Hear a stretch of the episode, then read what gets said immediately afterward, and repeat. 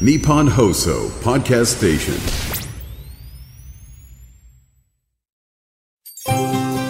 飯田浩司の OK 工事アップ。ポッドキャスト YouTube でいつもお聞きの皆さんに番組からお知らせです。来週10月16日月曜日からの1週間飯田浩司の OK 工事アップは特別企画をお送りします。工事アップ激論ダブルコメンテーターウィーク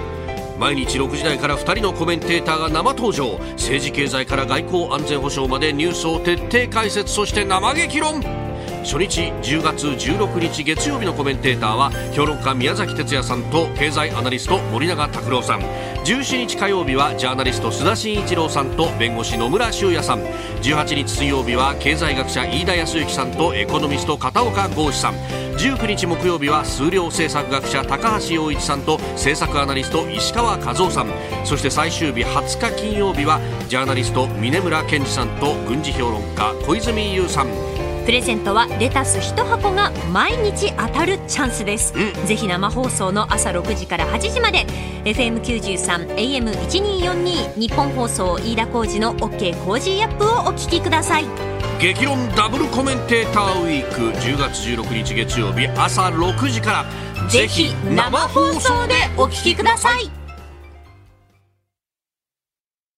10月16日月曜日今日の天気は晴れのち時々曇り。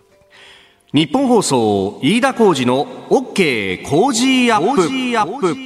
プ。朝6時を過ぎました。おはようございます。日本放送アナウンサーの飯田浩司です。おはようございます。日本放送アナウンサーの新業一華です。日本放送飯田浩司の OK 工事アップ。この後8時まで生放送です、えー、今週はスペシャルウィーク。ダブルコメンテーターウィークとね、えー、いうことで。まあこの番組もレタスが当たりますよ。とかね、えー、いろいろ企画盛りだくさんでお送りしてまいります、はい。まああのー各番組がですね、えーいろんなことをこう用意しているぞというあたりで、えー今朝の産経スポーツの、おーこれ芸能欄のところにね、えー載ってますけれども、今日から1週間スペシャルウィーク、うー前にもね、あのー番組の中でもご紹介しましたが、えー渡辺謙さんがいろんな番組に出るという中で、えーラジオビバリーヒルズに、えー出るんだよっていう話とか、あと大沢たかおさんが17日に出るとかね、えーえーいうようなあ話も載っておりますね。えー本当、各番組、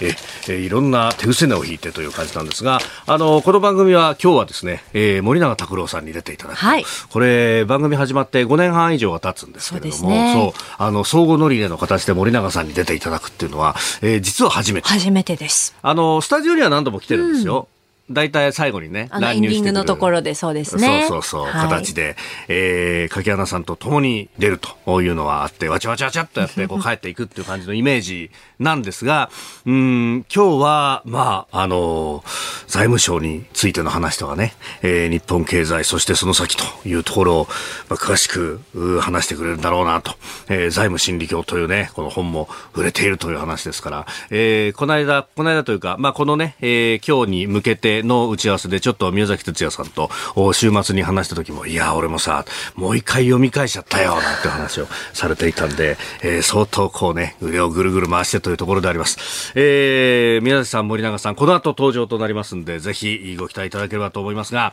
まあ、その、経済の話もね、地政学もいろいろ絡んでくるというところで、えー長官の各紙、スタジオに届きましたけれども、まあ、やっぱりこのイスラエルとハマスという、この戦闘緊迫しているというあたりが、まあ、各紙一面トップであります。えー朝日新聞一面ガザ地上侵攻準備整ったイスラエル、アメリカは空母追加派遣。えーそれからあ読売新聞ガザ市民避難難航、お避難あ市民退避難航、えーイスラエル侵攻準備進む。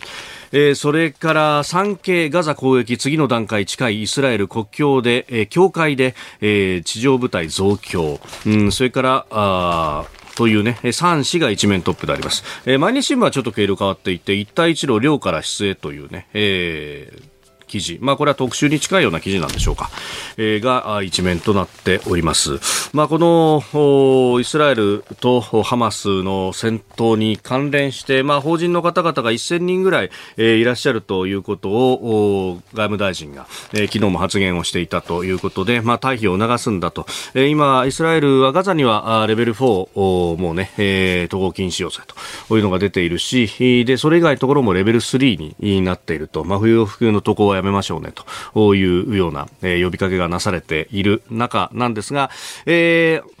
今日、国際面などでちょっと記事になっていたのが、韓国と、まあ、それから日本もチャーターを出しましたけれども、各国が出したあ退避の航空機、航空便がそれぞれ目的地に到着したということが書かれています。で、これに関しても、まあ、ネット上などかなり批判も出ています。えー、日本はチャーター機を出してお金を取るのに、韓国は軍用機を出してただっていうのはどういうことなんだみたいな話が出るんですけれども、あの、韓国は、軍用機を使ってますんで、えー、そこで政府からお金が出ているということなんで、えー、お金を取ることはないんだということなんですが、チャーター機の場合は、そのチャーターをする航空会社に対して支払いが発生するということになりますんで、まあこれは今回の件だけでなくて、いろんなところでチャーター便で出した場合にはお金を取りますよっていうのは、えー、言われているところであります。まあ記憶に新しいのは、うん、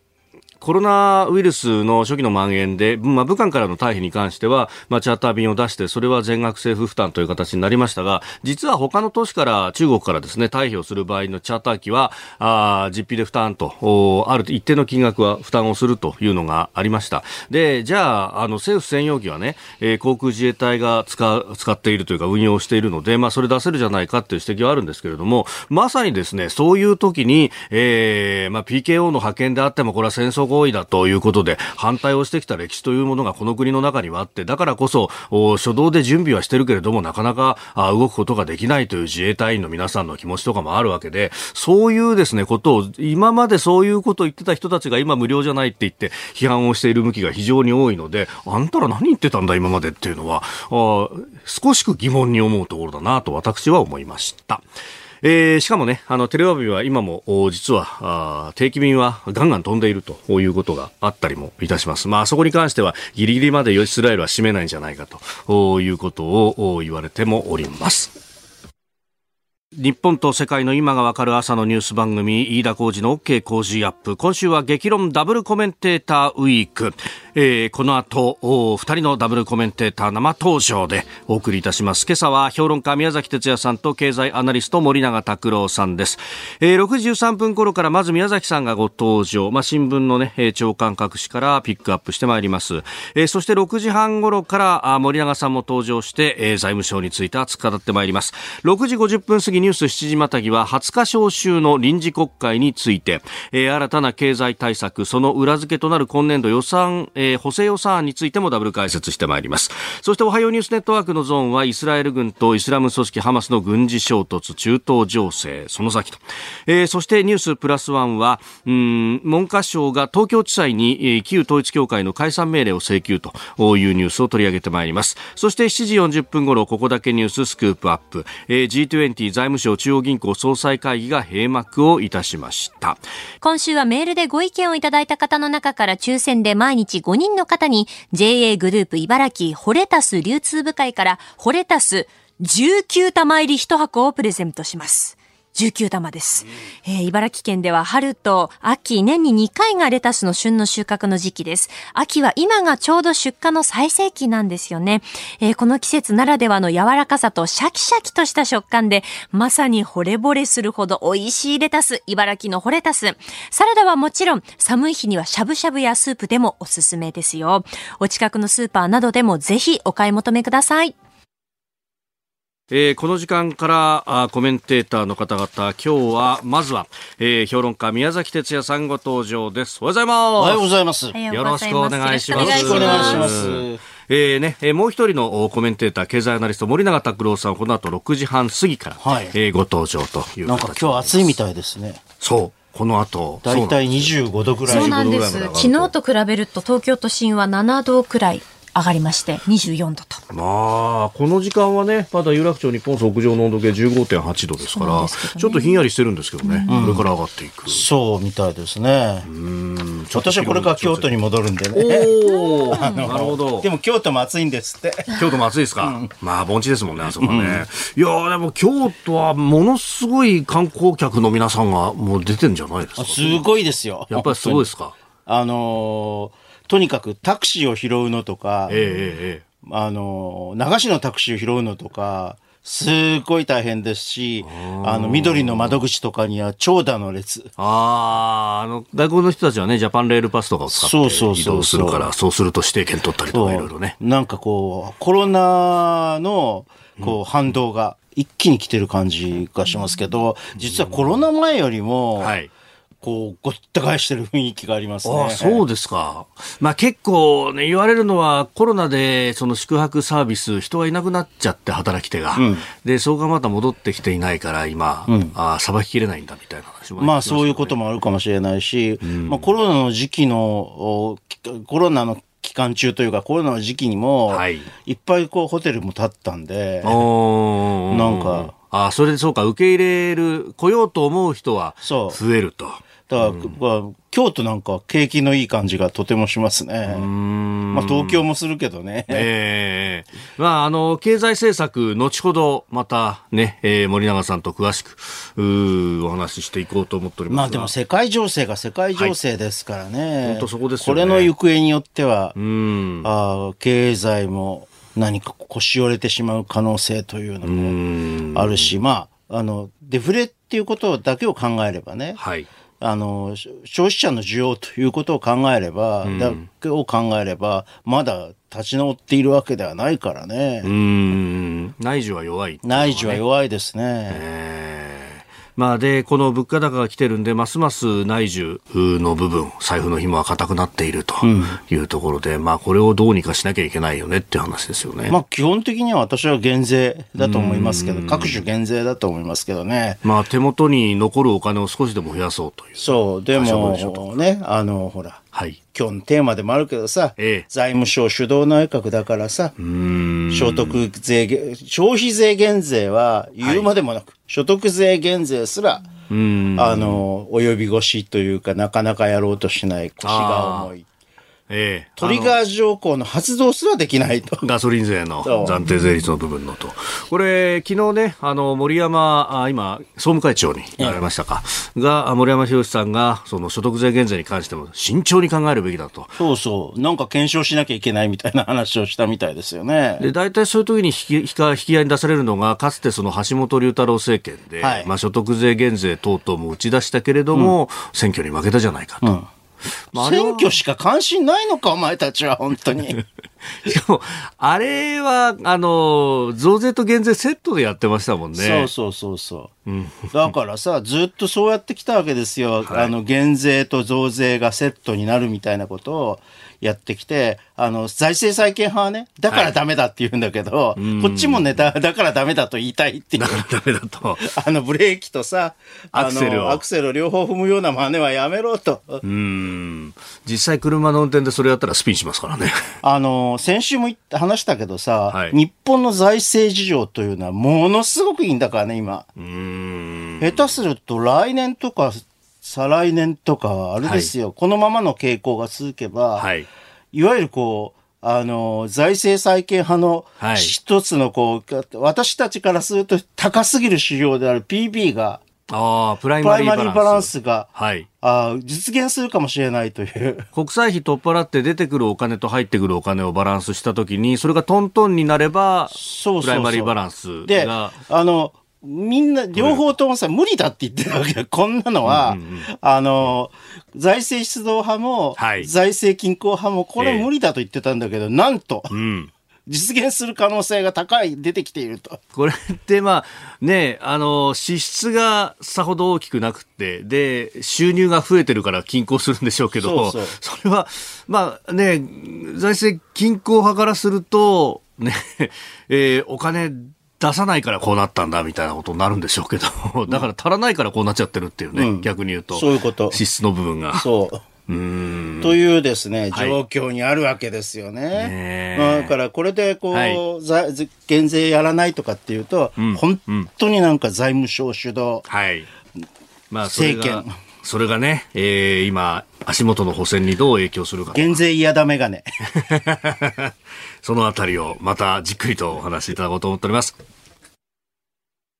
えー激論ダブルコメンテーターウィーク。この時間、評論家宮崎哲也さんに続きまして、もうお一方ご登場いただきます。経済アナリスト、森永拓郎さんです。どうもどうもどうもおはようございます。おはようございます掃除アップ初めてのねえ新鮮ですね、すそうそうそう。エンディングで乱入はね。乱入は何度もあるんですけど、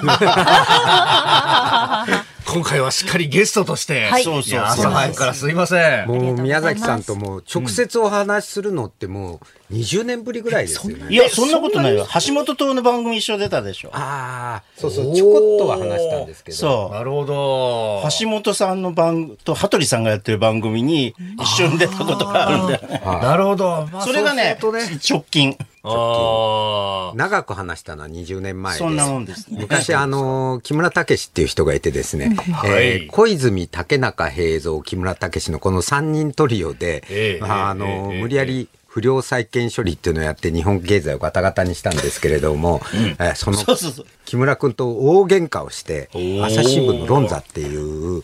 あのはいはいはいはい論壇誌なんですけど、ええありましたねおそこで私が書いたその論文に木村武史が難癖をつけてきたんですよ。癖をつけて。その、えー森永卓郎の陰謀士官には呆れるばかり。森永卓郎さん、政策を語りなさい。インフレターゲットはその場しのぎの経済評論に過ぎないっていうわけのわかんないタイトルの論文を書いたんで、私、朝日新聞電話して、ふざけんじゃねえぞ。直接対決させろって言って あの、ただ、あ剣幕があんまりすごかったんで、直接合わせると、こう、人情沙汰になるかもしれない。で、えー朝日新聞が困って宮崎さん出してきて、宮崎さんが冷静にですね あの木村さんに代わって聞くっていう。あの、木村武史は、はい。えっと、財務心理教の中にも出てきていて、ええこれがね、ええ。困ったことに、はい。えっと、木村武史以外に小野和樹って出てくるでしょ。あ,、あはいれも友達なんだよ、元共同通信の。で、いっぱいこう、あの、友達が出て出て、当時私は木村武史と協調もはい。ある、あっ出してたた。で、えっと、その後、私はってって、あの、完全に転向してしまうんだけど、経済政策論的には。どっちかというと、当時は木村寄りだったわけ。で、朝日新聞の論座も実は木村寄りだった。ああ、構造改革をやるべきだとそうそうそうそ。いうそういう立場だった。で、不良債権処理ははい法的処理をやるべきだと。こうあーハードランディング 的なことをやるべきだっていうのが、割とロンザの主主張、あの、主要な主張だったのね。いまだにさ、はい。朝日新聞はこの、の、あの、はい。主張をずーっと、こう、と、こう維持していて、えええまあほら、原誠さんご承知あはいはいはい。ですよね、編集員。この間あの、多事総論で、日本で財政規律はもはや死後なのか、そう言わざるを得ない政治が、あうんそう言わない、えー言わ言わざるを得ないほど政治が壊れてしまったように思えるというですね、冒頭から始まるですね。10月7日土曜日付のそうそうそうそう。私はもう大いに呆れましたけれど、なんかこの間あの高橋洋一先生と対談したんですけど、その時言ったのは、ええなんかええ各新聞のそういう論調になってる人の書いたものとかってこう全部並べるんですって。で、それで財務省が評価して、この人は増税路線だから偉いで、この偉いっていう評価がつくと、はいこういう評論家とか学者でも、えー実はなんとか、例えば財政審議会とかに呼ばれてですね、はい後々天下りポストまでやってくるっていう仕組みになってるんですよ。いやだからさ、えっと、例えば毎日新聞とかさ、はいリベラル、一応こうリベラル派っぽい、こう、リベラル寄りの新聞って言われてるけど、朝日新聞はね、はい。こう審議会とかに人出さないんだよ。おー現役である限りは。ーでも毎日新聞は出すわけ。はいでさ、えー、倉重さんとかさ、はい出てるんだよね。ああ、まあね、財政審にメディアから行った人で、私も話聞いたことありますけど、こういろんな資料をもらって、それを元にして記事もかけて、で、なんだったら記事の叩き台まで作ってくれてみたいな、もう至れり尽くせりなんだって話を聞いたことがありますね。しかもその天下りすればですね、はいもう高級と秘書と、そして海外旅行と交際費が、漏れなくついてくるっていう、あの、素晴らしい待遇。なんかえ、それだけや聞くとさ、財務心理教にて転転校しようかと思ったしまう。いやいやいやいやいや。そのメリットを見ると、あまたまたまたまた。私はあの別に運転手付きの車欲しく。冗談ですよ。何言ってるんですか、本当に別に銀座の交際費も欲しくないし。欲しくないし。欲しくない。えいや今日ね、もう工事アップ来るんで、朝5時台に出たら、はいはいはいはいもう真っ暗でタクシーが走ってなかったんですよ。ただ、こう、専用車があるといいなって一瞬思ったんですけど、でもちゃんとね、改装の個人タクシーの運転手さんがですね、ええ改装の看板を下ろして、はいちゃんと日本放送まで連れて行った。ああ、そう、よかったよかった。いや、よよかったよかった。日曜のね、夜、月曜の朝だとなかなかね、流そうしてるそうタク車いないからねシーもいな。いっていう。うんと、そういう経済になってしまった。いや、なんか、いまだにね、新聞論説とかさ、はいテレビの主論調っていうのは、やっぱり、こう、財政再建派、財政均衡派、財政健全化派に、こう、支配されていて、いわいわばみんな財務心理教の信者。はい。そうそうそうそう、もうね、ドイツもこう、まあ、日本人の7割が信者になっているので、日本人の7割？た大変なんですよ、もう統一教会よりも悪質で、統一教会もこう80年代からずーっと、まあ、違法な献金を取り続けてきて、数百億円取ったって言われてるんですけど、はいえー国民負担率が80年の30%から今ほぼ50%まで来てるんです。この間の1年間の負担増、なんと70兆円。ならね、はるかに悪質なんですけれども、えーそれを言うとですね、はいいろいろあの税務調査が入ってきたり、あるいは裁判を起こされたり、いろいろするので、えあの、私もいつやられるかわかんないっていうか。そうなんですか。ああ、そうそうそうそう。あ大変なんですよ、一回裁判を起こされると。これ、あの裁判って、あの最終的には和解っていうのがほとんどなんですけれども、あの和解しても1000万円はかかる。えー、そんなリスクを取りながら話されている森永拓郎さんと 8時までお送りいたします。お二方よろしくお願いしよろしくおます。願いします。お聞きの配信プログラムは日本放送飯田浩司の OK コージーアップの再編集版です。ポッドキャスト YouTube でお聞きのあなた、通勤や移動中に最新ニュースを押さえておきたい方、放送内容を少しでも早く知りたい方、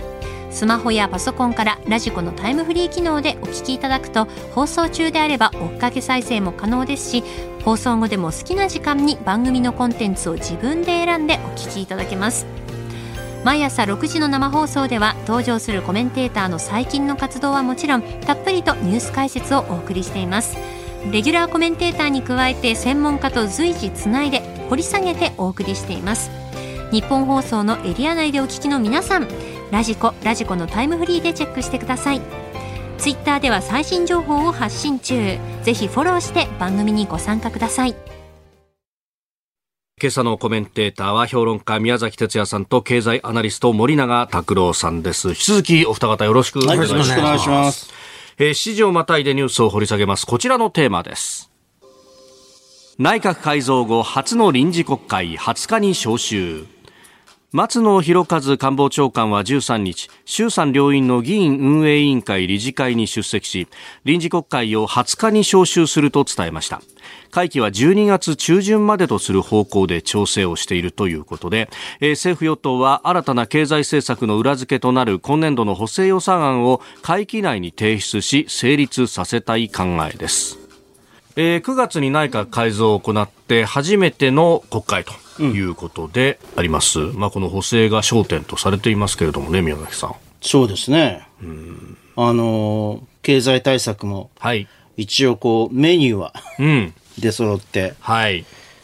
てるんですけど、まあ要するに、こう、あの、補正をね、はい。やった後に、解散するかどうかっていうのが、今焦点になって、あ政局的な焦点はそこにあるんですけど、はい。新聞なんかでは、私は基本的にか年内解散無理だと思ってるんですけど、おあの新聞なんかではまだくすぶっていて、はい可能性があるみたいなことを書いている新聞もあるんですけど、まあ要するに、あれですね、補選あるじゃないですか。はい。二つの補欠選挙。補欠選挙ね。はい、衆参両院の衆参両院で。であれでが相当、はいあの自民党、どうもこう、あの強くないと。まだわかりませんけどね。はい。でも、えー今のところ、まあ、参議院の高知徳島の、まあ、合区で、えー無所属で、まあ、野党系は広田一さんという方、そして自民党は、まあ、あ県議をされていた西内健さんという方が出ています。で、一方で衆議院の長崎4区、うこちらは、えーじ野党系、まあ、立民から元県議の末次誠一さん、そして、えー自民党からは金子洋三さんという方が出ていると、おおのおの一騎打ちのこうお構図になっていて、まあ、だ新聞なんかの調査だと、はいやっぱりあの徳島、高知は、野党が、はい野党系がやや優勢と。先行しているというふうな形で、はいえー長崎4区に関しては、まあ接戦はい。という感じですよね。まあどっちにしてもこう自民党としては楽に勝てる選挙ではないということが明らかになってるわけ。んで、結果としてね、例えば両方負けるとか、はい。あるいは、えーまあ、あの、か片方勝って、はい一勝一敗で一勝一敗で、でも、お勝った方も、もう極めて新勝であるとするならばですよ。するならば、これはちょっともう、まあ、世論調査からの結果から見ても、解散はないな、年内解散は無理だなっていう方雰囲気になっていくんじゃないですかね。でもね、はい。ええ勝てる方法はあるんですよ。うんある。だからこの勝てる方法は。お補正予算15兆円じゃないですか。ええで15兆円あると消費税5%に下げられるんです。だから岸田さんがはい。総理の決断として消費税5%に下げます。インボイスもやめます。電子帳簿もやめますって言って解散総選挙すれば圧勝だと思いますよ。全然財、だって15兆補正やるって言ってんだから、それで消費税半分にすればいいじゃないですか。何の問題もない私。はだからトトリガーの発動もやればいいと思うんだけど、ガソリン税。そうそう、そういう減税系のことは、はいあの、したくないというのが。だ えーだからって所得減税、所得税減税だってやるべきなのに、はいやりたくないと。森山総務会長、あまあ慎重に対応する必要。え ーだからじゃあ所得税減税慎重に対応するって森山さん総務,、総務会長ですから今、総務会長ですね。はい。えー言うんだったら、はい。消費税減税は何も言ってないんだから もう不意打ちで消費税半分にしますあそれはすっげえウケるとそれは受けると思うけど、つまり完全にさ、あの、さっき言った、こう、はい。げ減税嫌いメガネとかっていうようなですね、そういうことは払拭できると思うんそうだけど、そうそうそうそう増税クソメガネの あだ名はあ言っちゃいけないの？これ。いやいや、そんなことないけど。あだ名はもう払拭できますよ。まあ、一気に払拭できる、完全に払拭できる。そういう確かにね。一気に払拭できる。やりゃいいじゃん。やりゃいいじゃん。いや、減税してもらったら楽になるよなとは思いますけど。今週は激論ダブルコメンテーターウィーク初日の今朝は評論家宮崎哲也さんと経済アナリスト森永卓郎さんとお送りしております。引き続きよろしくお願いします。よろしくお願いしますよろしくお願いします。えー減税中んづく消費税の減税だというお話、森永さんからありました。一個、あの、よくこの話をすると最近批判されるのが、そこまで財政出しちゃうと逆に物価が上がっちゃうじゃないか論っていうのを言われたりするんですけど。いやいや消費税を5%に下げると、はいまあ物価物価は下5%が下がりますよ。物価は下がる。下がる確かにそう。あの岸田総理はね、今年ずっとその物価を上回る賃上げを実現して、好循環に持っていくんだって、でその戦略はん失敗したんですよ。うーん。でそうなるはずがないんです。なんか私あの学生時代に、はいあのマルクスの資本論を読むのを途中で挫折し挫折したんでええ最後まで読んでなかったんですけどちゃんと読んだ人によるともうマルクスはそれを書いているそうなんです。要するにその資本家っていうのは自分の金を増やすことうんだけを考えるので、えー労働者にはせあの命の再生産ができるギリギリの賃金しか渡さない。だから、あの、ほっといて、賃金が上がるなんてことはありえないわけです。少々補助金つけたところで。はいでそれが実証されたんだから、あとはもう消費税下げるしか実質賃金上げる手立手立てはないし、100%上がりますよ、実質賃金。消費税5%に下げれば。あのね、あの、今さ、はい。例えばこの、あのー、7月に発表された、あの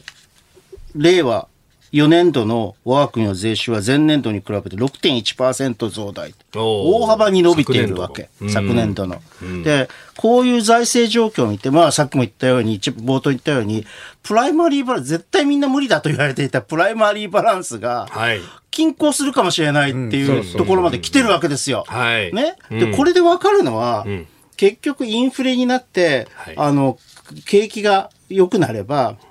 あ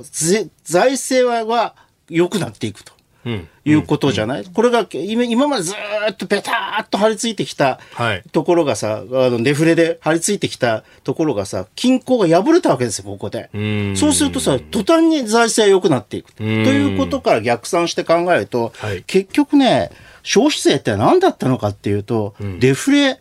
対応税制。ああ。まあ、よく景気に左右されないなんていう話を。景気に左右されないで一定の税収が得られるということは、はい取られる身からするとさ、はいあの景気が悪くなってもいっぱい取られてしまうっていうそうですね。ことになるじじゃない？うんうんうんうん。もう一つのその消費税の特性っていうのは、はい社会保障財源だっつってるじゃないですか。言ってますね社会保障って、実は年金にしろ、健康保険にしろ、はい。労使折半なんですよ。うん。ところが消費税で取ると、はい企業は1円も払わなくてそう。いいっていう仕組みになっていて、はいだから高齢化に伴う社会保障負担増を全部庶民に押し付けるぞっていうのが消費税の特徴あの、だから、経団連とかは、はい消費税税増税というものを、ええあの、押す押すわけですわ。すっごいわかりやすいよね、これって。これね、今、岸田政権になって社会保険料もちょっと上げましょうかみたいな話になった時に、こっちに関しては、あの、経団連とか反対しますからね。うん、そうなんです。自分たちがはい負担するのは嫌な、嫌なんです。なら私はずっと経団連に言ってんです。わがまま。なんでささやっていやいやいや、あんまり言うと怒られる。怒られるあの、軽いトーンで。可愛く言ったって悪口は悪口ですからね。いや、でも、ここ、まあ、デフレこの30年って、こう、それがあり、あの、で、さらに企業は賃金上げない、コストはどんどんカットする、で、なんだったら雇用だって絞っていく、もうなんか、昔の散歩よしみたいなものっていうのはどこに行っちゃったんですかね？いやいやあのその財務心理教の中でも計算したんですけど、はい。世帯主の手取り収入ってのは消費税分をカウントすると、はい。1988年より現状の方が少ないっていう、あのね、手取りが、はい。この30年ちょっとで減ったらですよ、ん。経済大きくなるはずないじゃんって、こんなの子供が考えたってわかるんです。確かに今ドラえもんとかクレヨンしんちゃんのあの家っていうのが持ち家があって車があって子供がいてみたいなもう上流階級じゃんみたいに言われますもんね。そうそうそうそう。ね、そうだうんで、それを、その、本当は必要ない分だけ、どんどんどんどん税金と社会保険料上げてきちゃったから、こうなってんのに、さらに消費税19%にするとか、わけのわかんないこと言っているわけですよ。で、これはもう病気なんです。あの、もう、本当に、カルト教団の教義に近いわけです。えー増税は正義、減税は悪。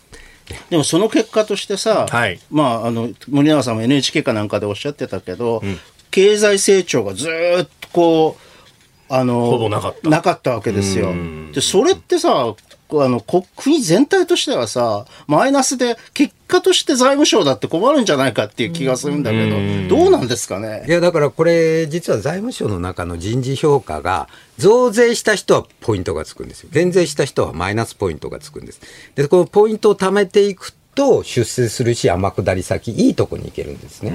えーだから別に経済がどうなろうか関係ないし一番いけないのは、はい。ああの経済が拡大して自然増収っていうんですけど、税収が増えた。これね、評価点ゼロなんですよ。増税するっていう制度を変えた人が出世する仕組みになってるから、これね、はい。だだから私は財務省にあの阪神タイガース方式を入れろってずっと言ってんですけどおどういうことですか？タイガースが今年優勝できたのは岡田監督がうん。フォアボールでも塁に出りゃいいじゃないかあはい。れポイントを高めたんですね。高めたらしいですね開幕直前に。うん、それまでは大した評価つかないから、みんなちゃんと球を見なかったんですよ。んで、それを評価ポイントを変えたから、だから増税したらポイントではなくて、はい。経済を良くしたそうらポイントを上げるっていうふうにすれば。だ、からボーナス GDP 連動とかでしたらどうですかああ、そうそうそうそう。あの、うん もっといいのは、庶民の手取り連動にすると彼ら増税を諦めると思うんですよね。だからさ、そう本当におっしゃる通りで、あの何でもいいから出塁率を上げればいいという、そういう作戦の方がいいに決まってるわけですよ、野球に例えればね。そうそうそうそう。ライブ配信アプリ17ライブ配信の魅力は何といってもいつでも誰でもどこにいてもスマホ一つあれば楽しむことができること。17ではライバーと呼ばれるライブ配信者によるトーク音楽バーチャルやゲームなどの様々なライブ配信や著名人を起用した番組配信を24時間365日お届けしています。さらに現在17では月曜日から金曜日の「オールナイトニッポンゼロをリアルタイムでライブ配信中。パーソナリティやスタジオの様子を映像付きでお楽しみいただけるほか17限定のアフタートークもお届けしています。ぜひアプリをダウンロードしてお楽しみください。おはようニュースネットワーク。取り上げるニュースはこちらです。イスラエル軍がガザ地区への地上侵攻の準備が整ったと発表。イスラエルとパレスチナ自治区ガザ地区を実効支配するイスラム組織ハマスの軍事衝突でイスラエル軍は14日夜ガザ地区への地上侵攻に向けた準備が整ったと発表しました。イスラエル軍の広報官はガザ北部を手始めにかなりの規模の地上作戦に局面が移ると述べております。えー、先先週の週末、まあ、10月7日、8日あたりから始まったということ、もうすでに10日余りが、えー経過してくるというところですけれども、局面変わりますね。あのずっとね、はい。一体ハマスは何を目目途として、この、おまあ、テロを行ったのかと。はい。いう攻撃を行ったのかっていうことをずっと考えてきたんだけれども、まあこれはもう要するに明らかにあのアメリカが主導しているとサウジアラビアとイスラエル。この3国があ中心になっているはい。中東和平うん。和平あの交渉というこれをぶち壊したいというその中で、まあ、ハマスからすればですよ。はい。あのパレスチナ人民はこれによって見捨てられてしまうと,、うん。あというあれがあった、冗談じゃないと。あだからこれをとにかくあのぶち壊さなければあ話になってそれはイスラエルあサウジアラビアと対立しているともイスラエルとも対立しているイランの思惑とも一致したというところもあると思うんですけどということはねはい。イスラエルがあの徹底的な地上侵攻を行って、ん例えばガザ地区からハマスを駆逐するはい。とするじゃないですか。これっていうのは、これをやれば、もう、あの、全中東全域は、ああの、例えばイスラエルと国交を結ぶなんていう話ではなくなってしまうので、ええそうですあで、これはもうほ半永久的、これ、まあ、バイデン構想だとするじゃないですか、この一連の和平交渉交渉。と、これをもう永久に、半永久的に葬ることができるわけですよ。うん。で再び、えーあの、パレスチナ対、あ、イスラエル対全中東っていう、はいそういう構造を作り出すことの、こう、まあ、ある意味では、こう、ガザ地区から駆逐されても、これはやり遂げなければならないという、そういう意図だったと思うんだよね。そういった意味では、純粋にテロリズムはいで。すね、これは。それによって政策変更を嫌がおりもさせようとするとそうそうそうそういう意味で。うんつまり、こう、なんか、何らかの攻撃自体、何らかのも直接的目的があるわけじゃない。ああ。うん、そこで攻撃によって何かを得ようとかいそうんではなくて。そこでもでもあの出てきたはい恐怖っていうものを利用して、テロっていうテロルっていうものを利用して、えーこの和平交渉というのをサウジアラビアイスラエルアメリカ間で行われてで推進されている和平っていうものを和平の実現というものをぶち壊すっていう、うん。だからそういった意味ではハマスの思い通りに自自体が動いている。イスラエルが徹底的な攻撃をやればやるほど、はい。あの、彼らの意図がというのが成就されていくわけです。うーん。だからといってイスラエルは止まらない。そう。止め止めることはできない。あのなさいでね、はいイスラエルが今やろうとしてる地上戦っていうのは、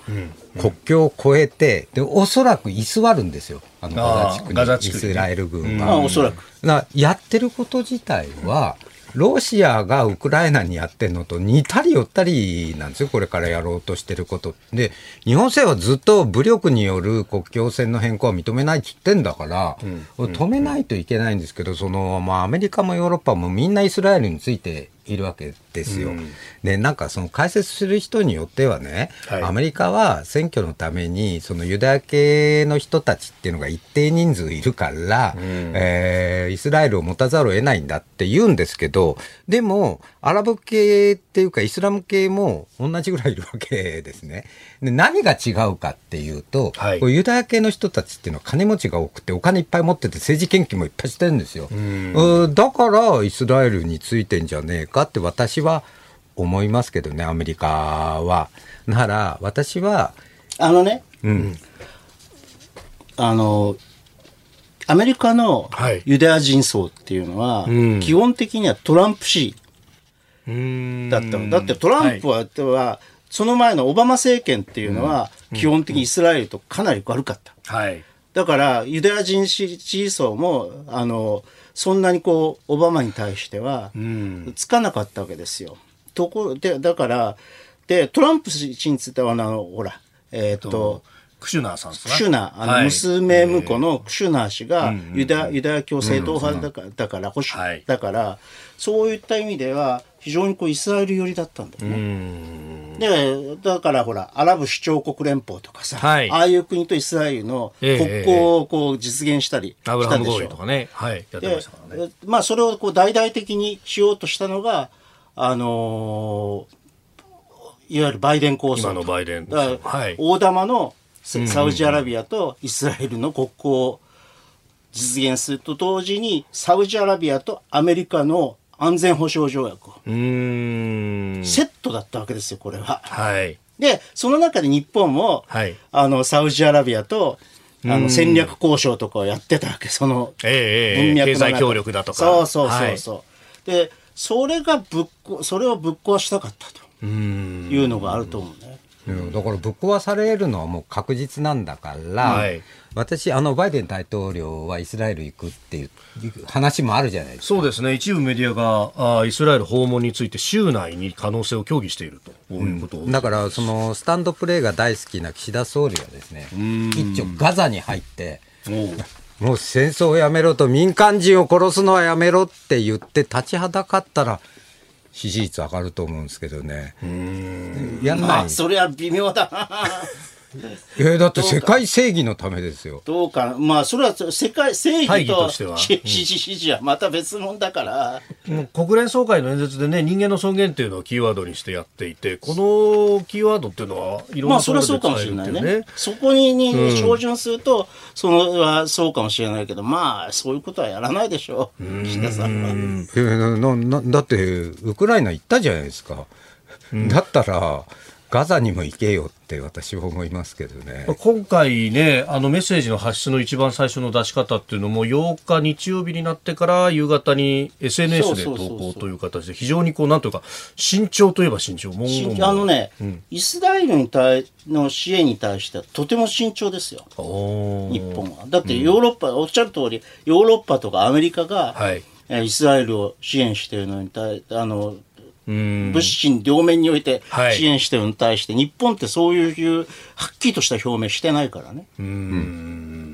いやだってこんなね、はいだってもうもう3 3000人だか4000人だか死んでるわけでしょ？で4000人に達したという報道があります。このまんま地上戦になったらもっと死ぬわけですよ。うん。桁が2つ変わると。それどう考えても止めた方がいいに決まっ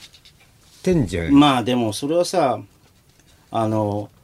ネタニヤフ政権のさ、うん。こ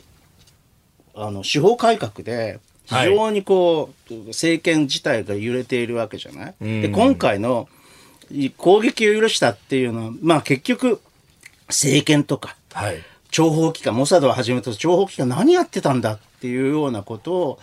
が言われるわけだから、それに対してそれを払拭するためには激しいハマス攻撃はせざるを得ないというのが多分イスラエル政権の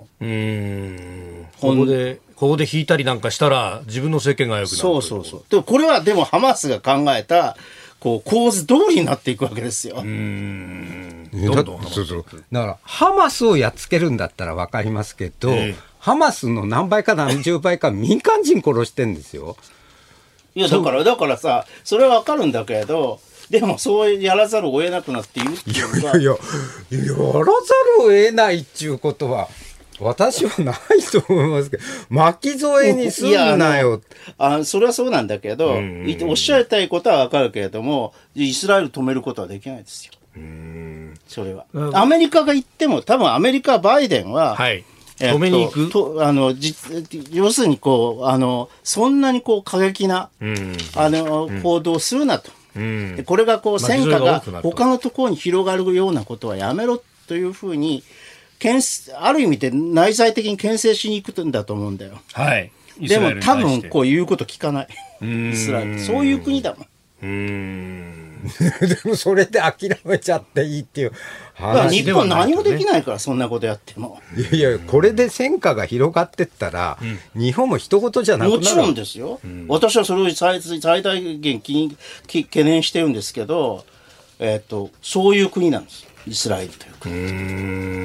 止める方法が現状ない。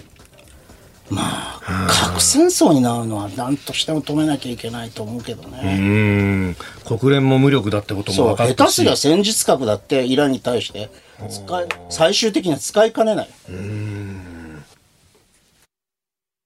さあ、ここで番組からのお知らせです。今週の飯田浩二の OK 工事アップは特別企画です。激論ダブルコメンテーターウィーク。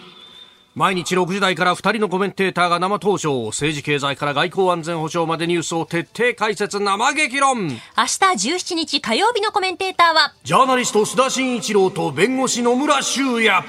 企業の裏表を知り尽くした須田さん野村さんが刻々と変わる中東情勢の中日本はどう対応していけばいいのか語り尽くす18日水曜日のコメンテーターは、経済学者飯田康之とエコノミスト片岡剛志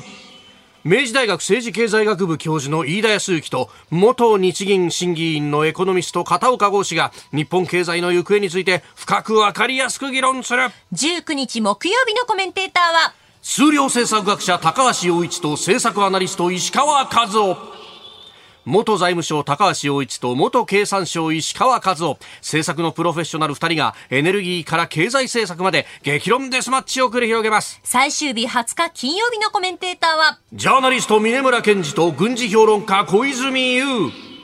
中国情勢のプロ峰村健二とロシア情勢のプロ小泉悠のコンビ再び経済不調の中国全体的に傾くロシアそして中東今後の世界情勢を読む毎日茨城のレタス一箱も当たります。さらに6時40分過ぎからの黒木ひとみさんの朝ナビ、京都大学 iPS 細胞研究所名誉所長の山中伸也さんが登場です。先日発表されたノーベル生理学医学賞についてもお話を伺います。今週の OK 工事アップ激論ダブルコメンテーターウィーク。ぜぜひひ生放送でお聞きください。続いてこちらのニュースです。文部科学省が東京地裁に旧統一教会の解散命令を請求。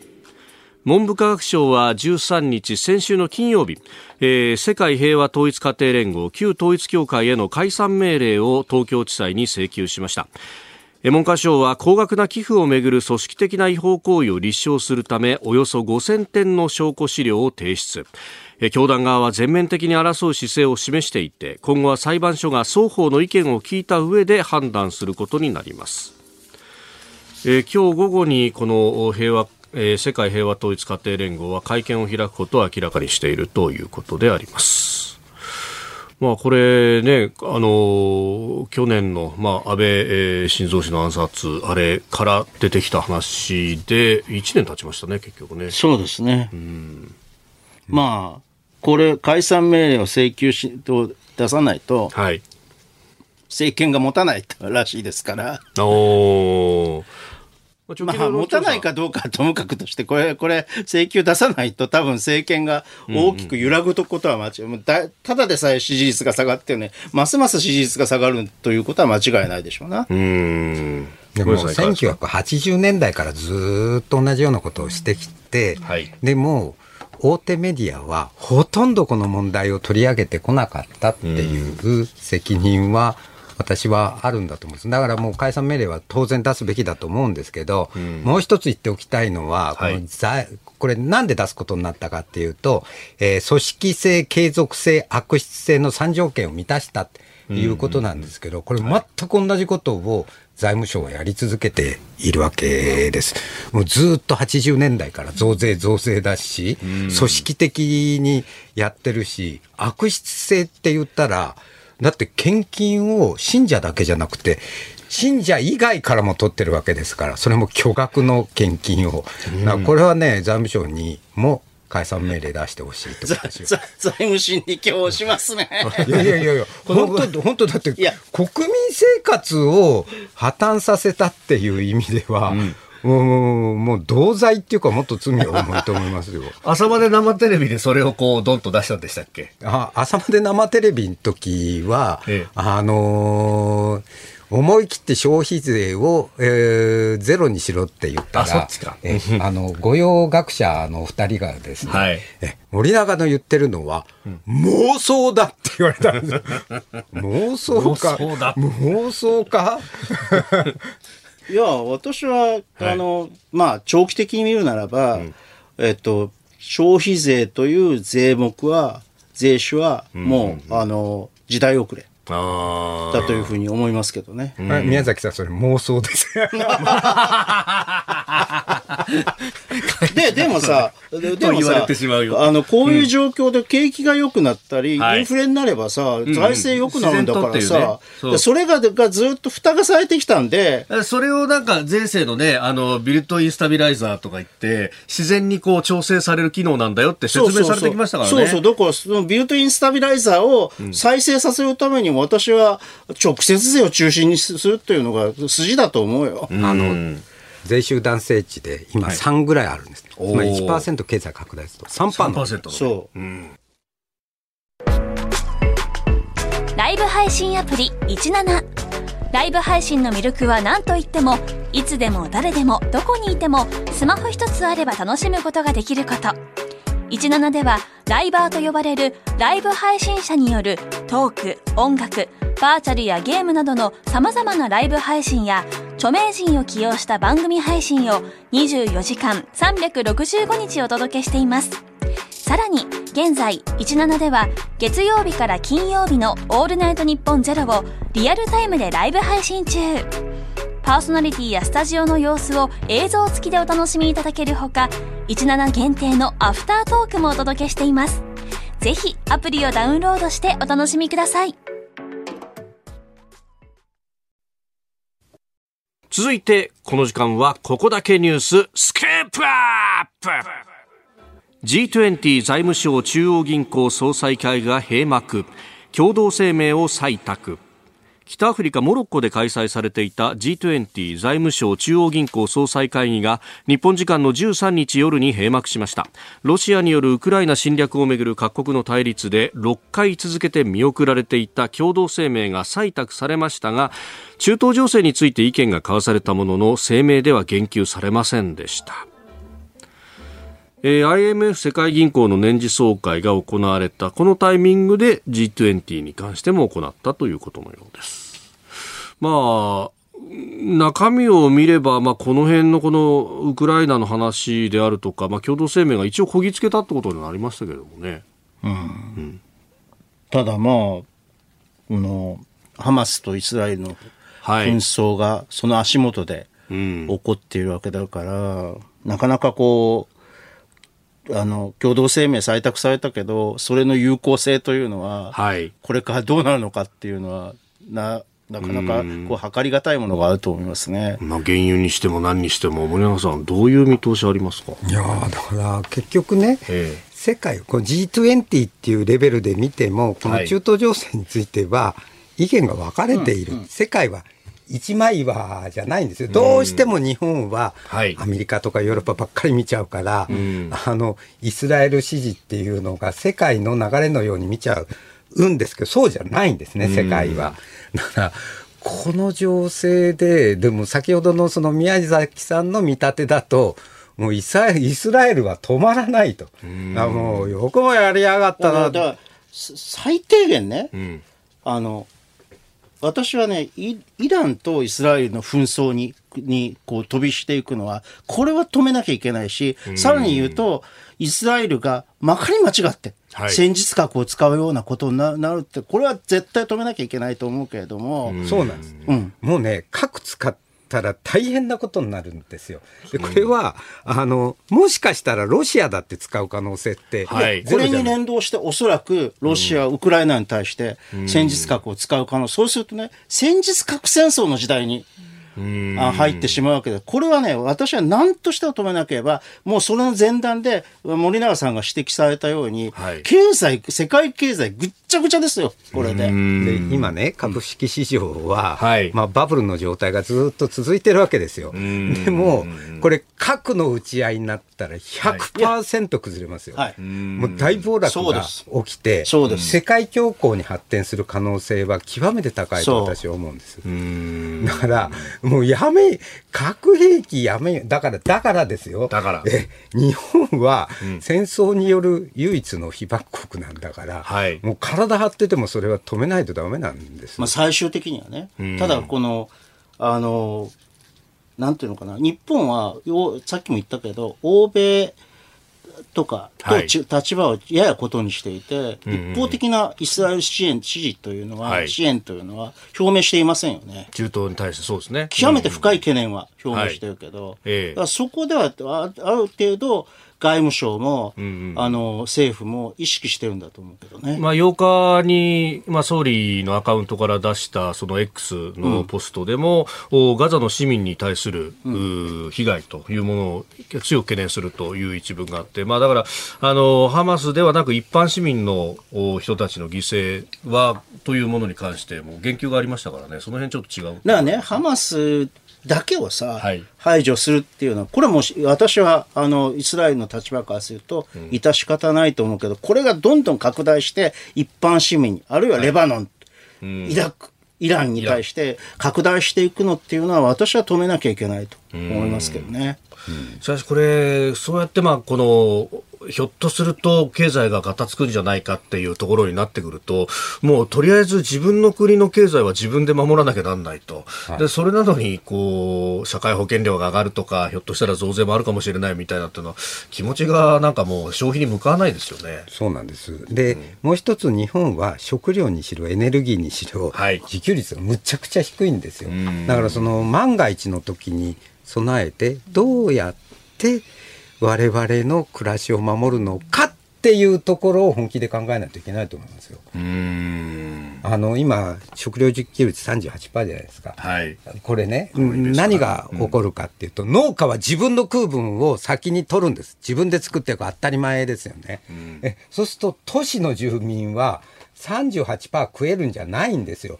もう、餓死するぐらい食い物がなくなるんです。それ終戦直後にも起こったことそうそうそう、太平洋戦争とか終戦直後、そうなってたんだから、そうなるんですよ。まあ、あの頃を経験した人たちが、もうどんどんなくなっていっちゃうんで、要するにもう、いあの、農家に対して買い出しに行ったりしたりした人たちが、はい。はいあの、もうな、だんだんこう、奇跡に入っていってしまうんで、その経験というのがね、失われちゃってるんだよね。そうなんです。だから、うちはい。畑で野畑やって菜らっしゃいますよね作ってるんですけど、はい。もう一個言っておきたいのは、今年の夏、スイカの半分以上が爆発したんです。あまりの暑さで。だからね、地球環境をぶっ壊しちゃうと、その、農業もできなくなるっていう現実をよく考えてほしいなって思いますけどね。えーここだけニューススクープアップでありました。日本と世界の今がわかる朝のニュース番組飯田浩二の OK コージーアップ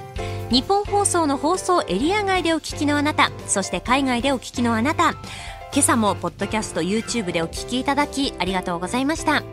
飯田浩二の OK コージーアップ。東京有楽町ニッポン放送で月曜から金曜朝6時から8時まで生放送でお届けしています。番組ホームページには登場いただくコメンテーターのラインナップや放送内容の原稿化された記事など情報盛りだくさんです。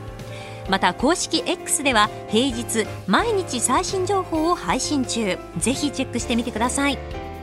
そして飯田浩二アナウンサーは「夕刊富士」で毎週火曜日に連載中。飯田浩二のそこまで言うか。こちらもぜひご覧になってみてください。忙しい朝そして移動中。ニュースを少し深く知りたい時。